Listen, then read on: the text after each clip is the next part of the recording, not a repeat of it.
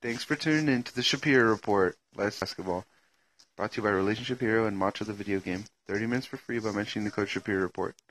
Yesterday, the Warriors played the New Orleans Pelicans in the final game in Oakland for the year.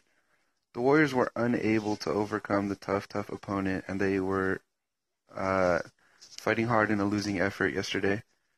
Additionally, Omri Caspi was waived in favor of signing Quinn Cook to a two-year contract.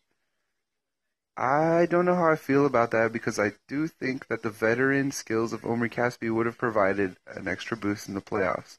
With McCaw's back still being reevaluated in a month, the wing depth rotation is a little bit uh, lower than it usually is, and with Stephen Curry to be reevaluated in two weeks, the Warriors are in a strange, strange place right now. But discussing yesterday's game, close game in the fourth quarter. Anthony Davis hit a couple shots, and it was too much for the Warriors.